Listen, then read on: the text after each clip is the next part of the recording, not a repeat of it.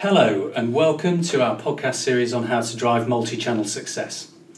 I'm David Kohn, founder of The Multi Channel Expert, and I'm here today with David Worby and Mark Pinkerton of Prospero Commerce, one of the leading independent digital consultancies in the UK. A warm welcome to both of you, David and Mark. Hello. Hi. In this podcast series, we've been exploring a range of issues that you and your business are faced with every day.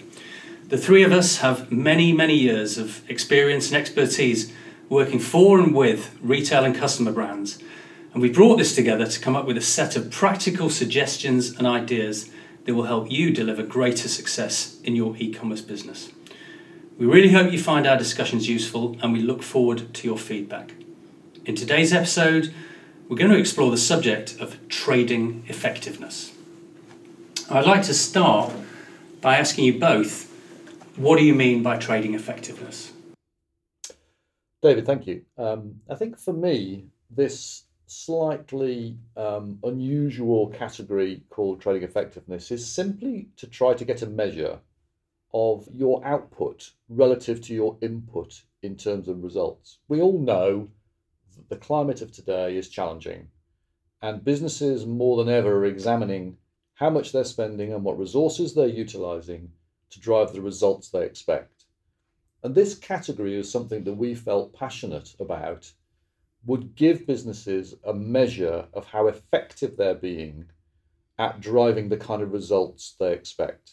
And that can be done at a campaign level, but it can also be done if you roll it up at the very top line business level. So it's a true measure of whether you've got one person in your team or 101 people in your team whether or not you're driving the kind of results you would expect benchmarked against your competitors.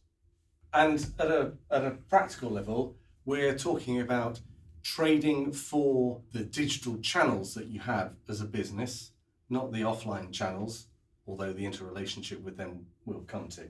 Thank you. Now, um, that sounds to me like just day to day work. What is, what is it that makes you say that it's particularly important now? Has it changed over the last few years? Why the focus on this subject? I think getting more from less is an increasingly important subject, particularly for retailers and for brands as well. Uh, trying to ensure that every ounce of energy or budget or resource you spend is delivering against your expectations. And as business owners, you deserve to understand the result of those efforts and energies. And sometimes it's about technology, sometimes it's about people, sometimes it's about skills. But ultimately, if you're plowing resources into a business in order to grow it, whether that's growing sales or growing profits, you need to understand the correlation between that input value and the output you get against your expectation. And it comes in many forms, and I'm sure we'll talk about them. There's there's on-site optimization, whether it's marketing or merchandising. There's data in terms of product. We'll talk about all those subjects, I'm sure, later. But at the top level, it's about giving business leaders the opportunity to understand that if I plow in 10% more effort, what energy results do I get out the back end of my organization? Okay, that all sounds very interesting, but. Uh, and at a holistic level, I think you know, it, it is pretty much about e-commerce growing up. We've we've gone through many years of being a natural growth for e-com of, you know, pick a number, 10, 20, 30, 40% a year, being a natural growth rate, to the last couple of years when actually minus eight isn't too bad a result um, post-COVID. And, and that has changed the mentality associated with, with e-commerce. So, you know, e-commerce has become more important to, to businesses maybe as they've closed shops, but actually as a result of the market expansion in, in digital.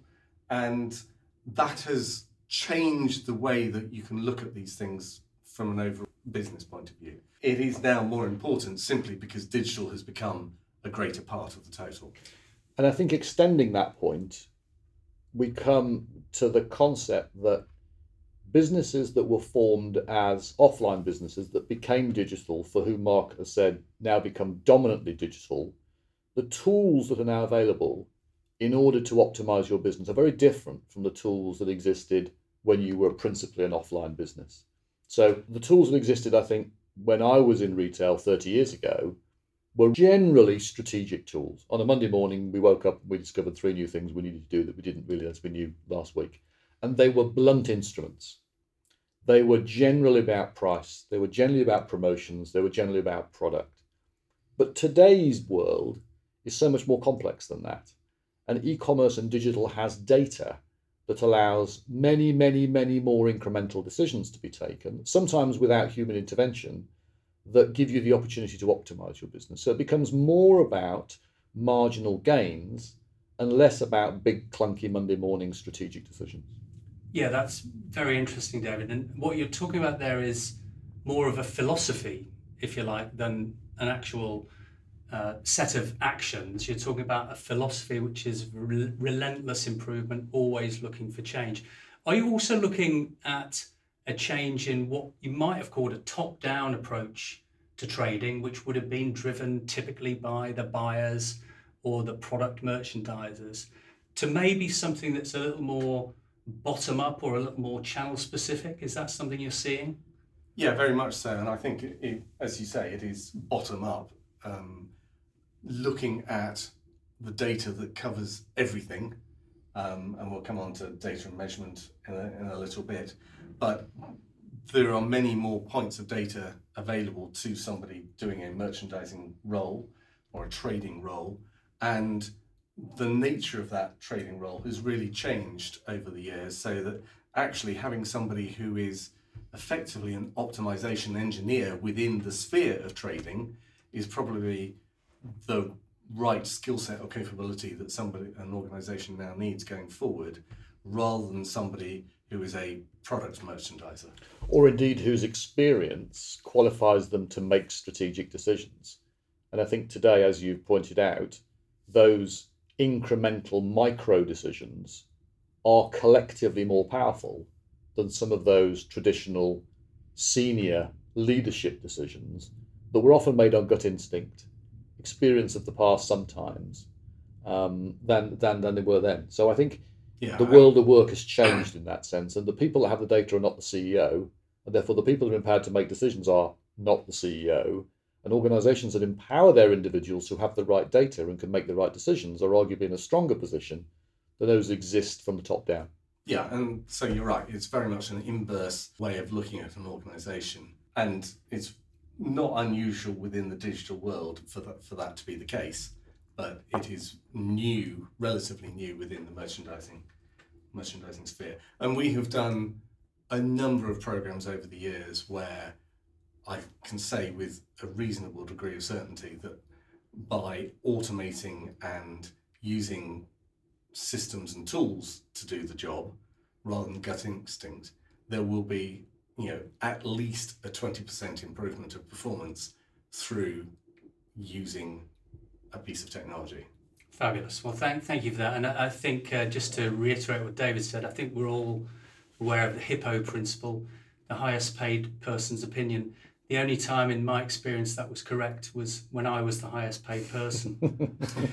um, now, obviously, you, you started to touch on data there, you started to touch on questions. I know you guys are doing a lot of work with multi channel companies, with e commerce businesses. Where do you start? What are the sort of questions that you're asking these businesses to try and get a picture of where they are and what they need to do? Yeah, that's a good question because our model is built on sharing of data, asking of questions um, to all the relevant individuals. And as a subject within our eight um, our, our eight sector wheel, trading effectiveness has questions around it that allow us to get under really two things. One, how mature is the organization in using technology to allow good trading decisions to be made? And secondly, how naturally curious is the organization in wanting to know something in order to be able to optimize it. And I'll give you a couple of examples. One of the questions that we, we love to ask is what analysis have you done of your online returns? And how does that compare with your offline returns? Now, there's three parts to that question. The first is do you know what your online return reasons for returns are? And some people do, and some people don't. Do you know what your offline returns uh, reasons for returns are. And there's less people know the reasons for offline returns for obvious reasons. And then, thirdly, have you done any correlation? So, if someone's able to tell us that they understand the reasons for online returns and they understand the reasons for offline returns, and their analysis suggests these are the points of difference and these are the hypotheses as to why, you know they're in a fairly mature state in terms of being curious about what's going on. And that's the best position on which to determine future actions. Yeah, and we were talking before uh, offline about the uh, situation that a fashion retailer would have with bodycon dresses, where they might have a 40 or a 50% return rate in, in store, but online, an 80% returns rate is not that unusual. And in that case, for that category of product, it may well be just a better customer experience and a better trading decision to emphasize the fact that the customer can try the product on in store, uh, which will take cost out of the entire process as far as the retailer is concerned.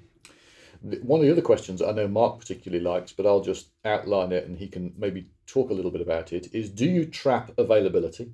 Do you understand availability? You probably understand demand, but do you understand lost demand, i.e., opportunity that you're not taking advantage of?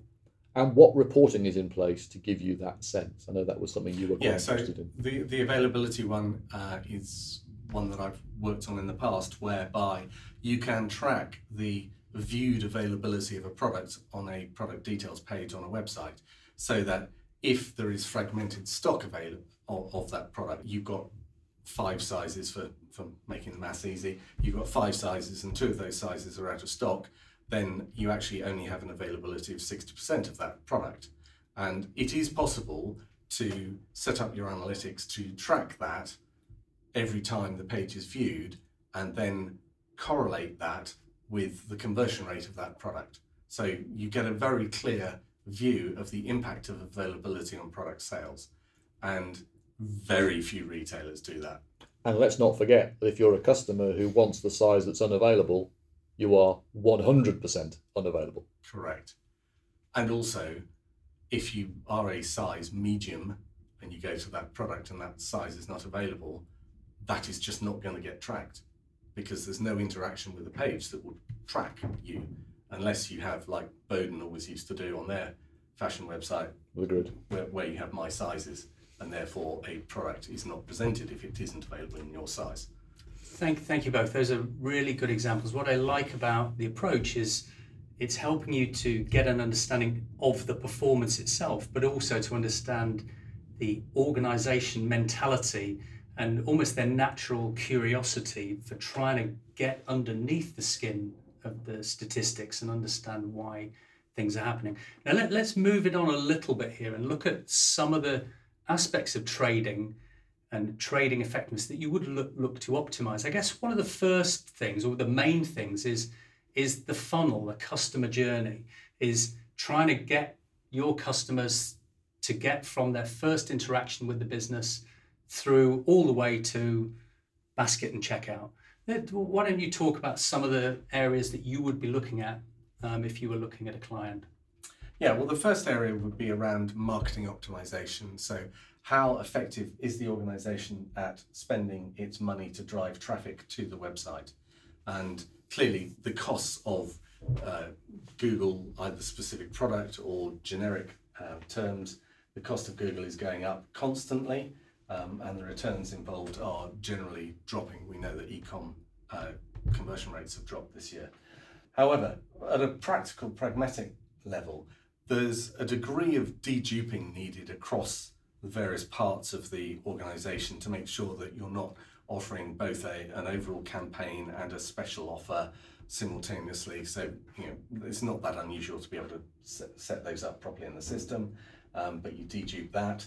Uh, but again, you don't want to offer too many conflicting messages to customers at a, t- at a time.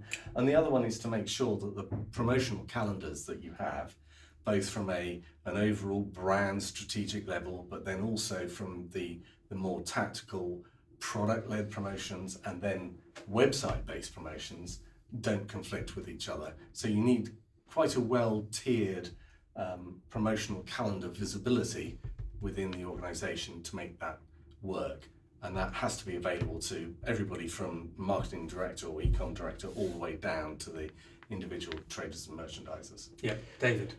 We tend also to think in the marketing optimization world that those organizations, and it's a generalism, so it's kind of true mostly, but not necessarily always, that those who see a delineation between customer acquisition and customer retention tend to be slightly more sophisticated in how they tackle it, simply because, in one sense, you're doing a very different thing from what you are in the other.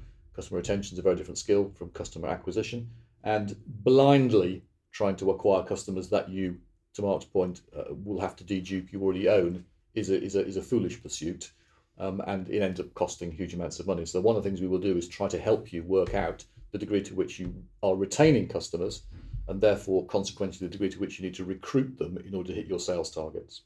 Yeah, I mean, my guess would be that many of the digital marketeers listening to us uh, are all about optimization. I guess one of the areas that's probably more ripe for development would be the whole area of on-site merchandising, what you put on the website, what you put on your PLPs, what's on your product pages. What, what do you think the audience can learn about these areas that would be of use to them? Well, this is where I think there's good news for merchandisers because the world of optimizing product listing pages has moved on tremendously, and there are a huge plethora of tools available, whether they're embedded within your platform whether they're bolt on applications that you can acquire to effectively turn your page into an algorithm driven world. Having said that, I'm still very surprised how many businesses we talk to who still insist on having all the red dresses together and then all the green trousers together. Uh, that still is a requirement for some businesses, but the vast majority who've now drunk the Kool Aid, I think, have moved into a world of being able to say the engine can do a better job than any human can do, and on site merchandising can be algorithm driven rather than driven by an individual. Well, one of the questions I've got, maybe Mark can pick this up, is what, what, what are the sort of measures, what are the um, metrics that on site merchandise should really be focusing on to try and improve performance?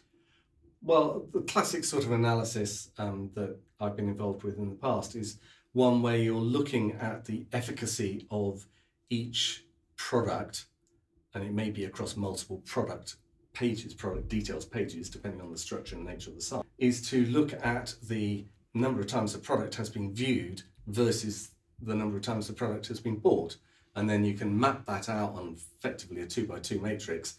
And then you can end up with a whole bunch of products where you either need to drive more traffic to it because they convert very effectively. The, the opposite of that would be actually to have a whole bunch of products where they don't convert, therefore they they're performing much worse than the rest of the site, and you have to look individually probably at those products and look to improve them in some way and work out is it product imagery, is it product description? Because let's face it, the template of the overall page is not one that's going to differ across PL, PLPs or PDPs.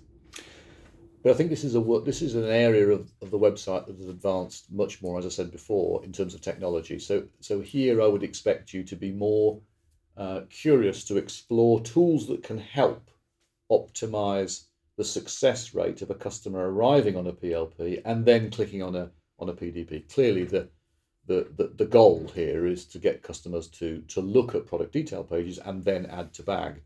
But if you strip it back, it's trying to move from a PLP to a PDP.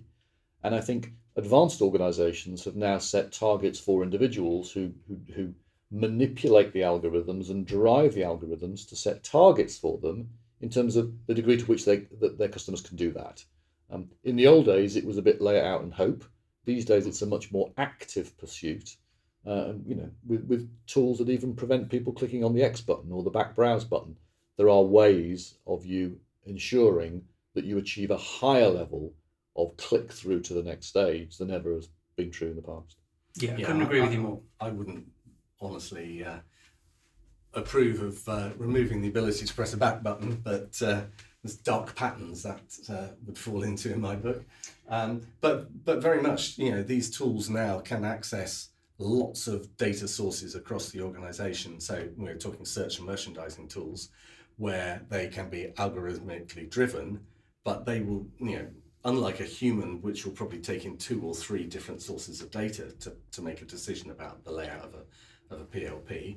And you know, if, if you're doing that manually and you decide, like one of our previous clients has done, to change the order of the PLP at three o'clock in the afternoon every day, and that is a manual process, that's an awful lot of work for nothing.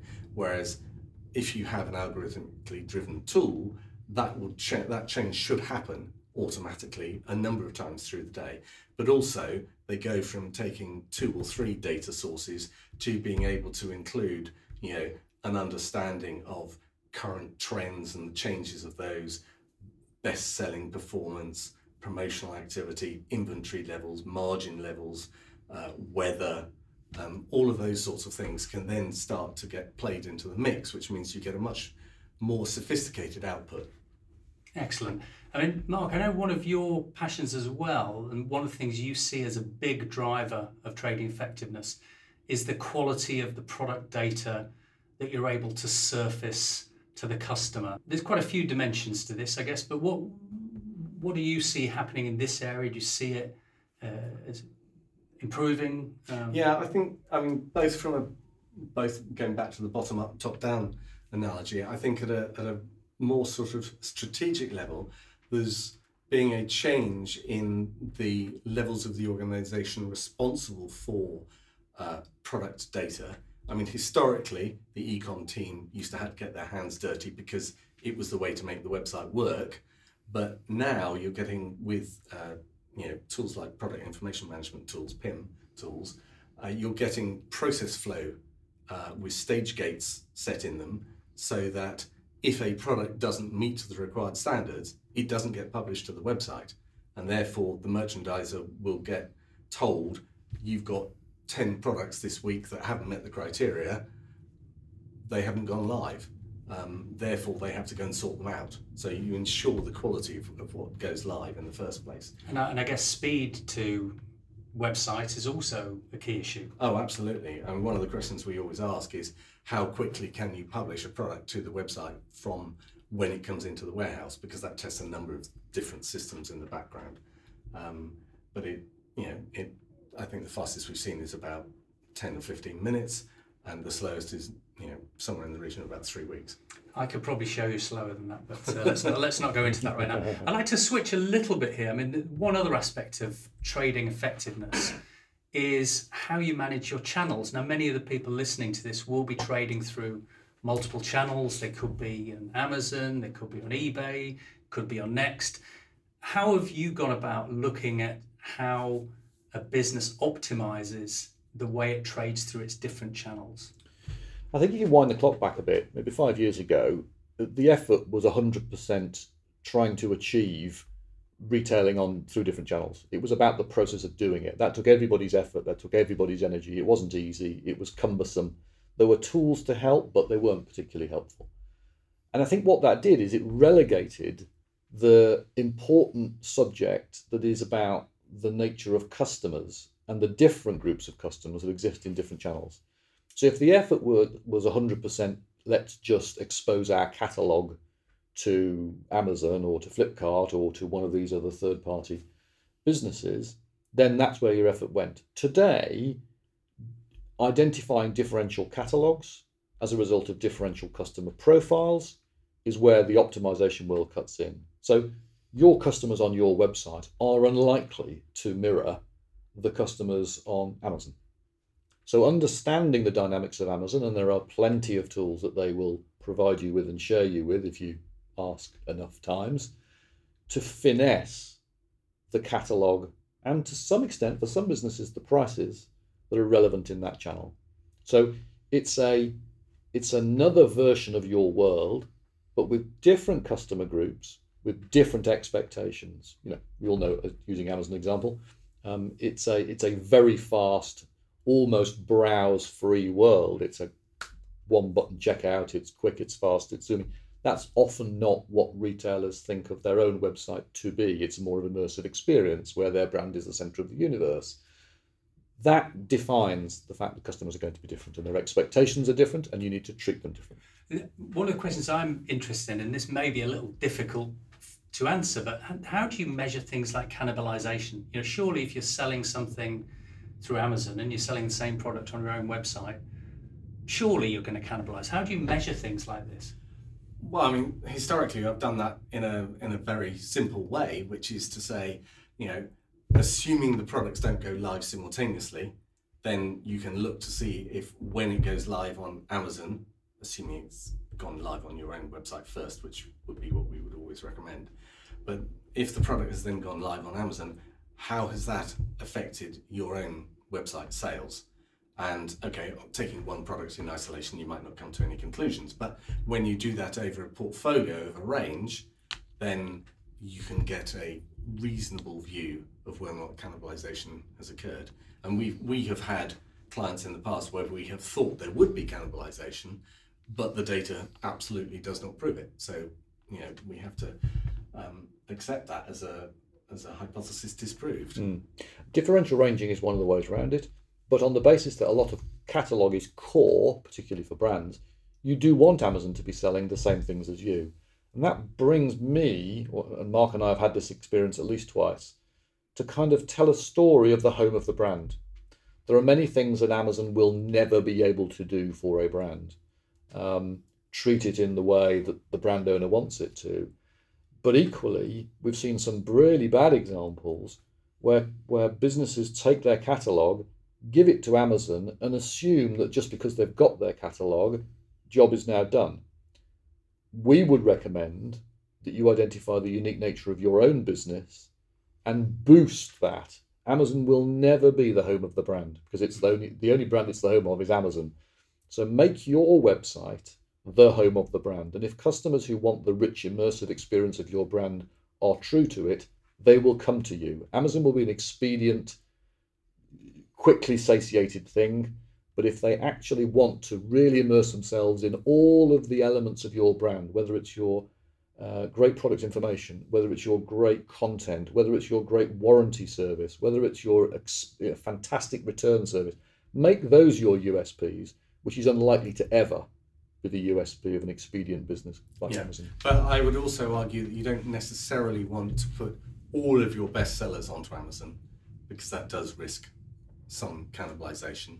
Um, and if you don't do all of them, then at least you've got a, a, comparison that you can look at to see whether or not all of your um, best-selling products are um, being cannibalized or not. but also, but also, sorry, I was going to say, but also you've got individual metrics that Amazon offers, like um, owning the, the buy box, um, which gives you a very clear view of how well you're doing versus other people who are selling your product, mm. particularly products that you know or brands that go via wholesale route as well. I suspect channel strategy is a subject that could occupy an entire podcast, and we, we may come back to it later in the series. I'd like to move on slightly here. Um, I guess people listening to this maybe think, well, this all sounds a little tactical. How much difference does it really make? You know, what what if my the brand I'm working for is going backwards? What if the pricing strategy is wrong? What if the product range isn't right? I mean, how, how does all of this feed into those strategic questions that really do need to be addressed? Well, it's a really good question. I've personally always been of the view that your digital business can almost do everything for you. It can test almost anything you want to test. So, in extremis, if your brand is suffering with a, potentially a pricing problem, it, it, its prices are too high, it isn't really very difficult to establish an alternative route to market under the same brand and experiment with pricing. Experiment is the important word. I'm not suggesting you change everything on your global website to be 10% cheaper tomorrow but you can experiment with geo regions, you can experiment with certain parts of the world, you can experiment with certain parts of the UK if that's relevant to you, to understand the impact, the net impact of, of bringing prices to a new level. You can also do that with ranging. So, you know, many of you will have online exclusives, um, albeit that that's only ever going to be 10, 20, 30% of the range. You can experiment with that uh, in a way that gives you a sense of what would happen if your business became that.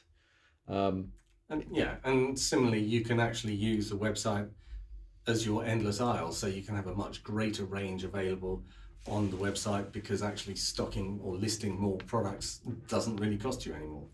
Um, and there are clients that we've worked with in the past where there have been products that have outlived their usefulness in stores, which have gone on selling online for several years as a result because okay it's a dwindling audience but it's still material enough to, to warrant having the product listed. So i think if your business has at its heart a kind of natural curiosity and a thirst to learn more putting the web to use in a variety of more strategic ways will help uh, you do it. I remember a slightly slightly connected story when i was at harrods a few years ago um, Harrods was were clearly concerned about the concept, the negative consequence of opening a second store. The first store is what it is; it's the only store. There aren't any others. Uh, so we were very active in using the web in other parts of the world to understand the extent to which there was thirst, demand, or interest for some of the brands that Harrods sold. And that was a very risk averse way of dipping our toe into the market, and certainly much more risk averse than opening a another green and gold store and finding that it damaged the mothership. Yeah, nice. I think what you're describing there is almost like a digital as a strategic spearhead, uh, somewhere where you can do things that are far more difficult to do through other channels. A slightly less charitable way, I might be calling it the budgie in the cage, um, where you can really test things. Mm. And that, that leads on to my next question, which is how, do, how does this affect the people that work in digital? Do, does it mean they've got a wider role? Does it mean they've got a role of more influence? Does it change the sorts of jobs that we do? What, what do you think about the impact on the organisation here? Yeah, I, I think that it has changed, or if it hasn't changed in many organisations, it needs to change. And you know, it doesn't actually matter whether we're talking retail or whether we're talking a brand owner, because the, the problem is, is true at a CPG level as well. But the merchandisers or the people who buy, sell, create the product effectively now have to take ownership of the sales of their product or service through not only the retail store but also through the website. And that's a fundamental change. They kind of offloaded that responsibility onto the e-com team who then ran online merchandisers because they understood the technology. But now people have grown up with digital sufficiently long that that should no longer be that sort of split um, within the organization. And as, as David said earlier, you're going from merchandisers who are there to make it look nice, put this dress next to this pair of boots, a point where actually they're becoming the optimization engineer for their range of products. I mean, you look at Amazon, um, we've used it as, a, as an example of, of merchandising, but they will have one person merchandising up to a million product lines, and the algorithm and the machine is what you know implements their decisions. Now, for a brand where you're being the home of the brand, clearly you want to curate things a lot more closely. But what you're going to end up doing is controlling and managing the algorithm that the search and merchandising tool that presents the products to consumers is able to display in the right order the right product. And I think if you, at a slightly more strategic level, if you kind of chart back the evolution of retail from being product led businesses to being arguably brand led businesses, and I think the kind of current nirvana is a kind of customer led business, then the notion of seeing your business in a in its component parts is less relevant than seeing it as a journey for a customer. And, and the best place for that is online because you can map that journey, you can see it from start to finish. And I think the engineer's role is to ensure that the customer can move seamlessly from this page, that page, that page. They can follow the scent of information and they understand it and it's logical. There are no barriers in the way. Um, that that kind of customer focus follows, and I think those that are maybe slightly more progressive than others will see that journey as their success. If you can make that journey easy and simple um, from start to finish, then you are likely to have less sticky pages, sticky in a negative sense pages, and you're likely to have a better net result, and you're likely to be more efficient in your trading effectively.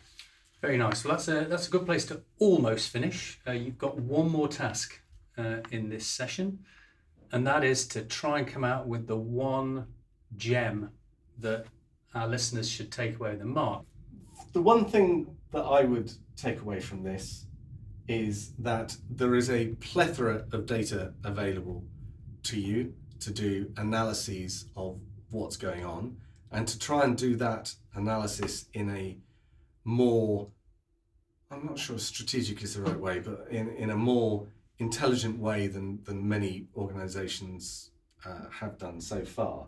Um, but then also being able to have confidence in the systems that you should have in play, whether it's a PIM or whether it's a search and merch tool um, or both, that then allows you to actually implement the decisions that you take.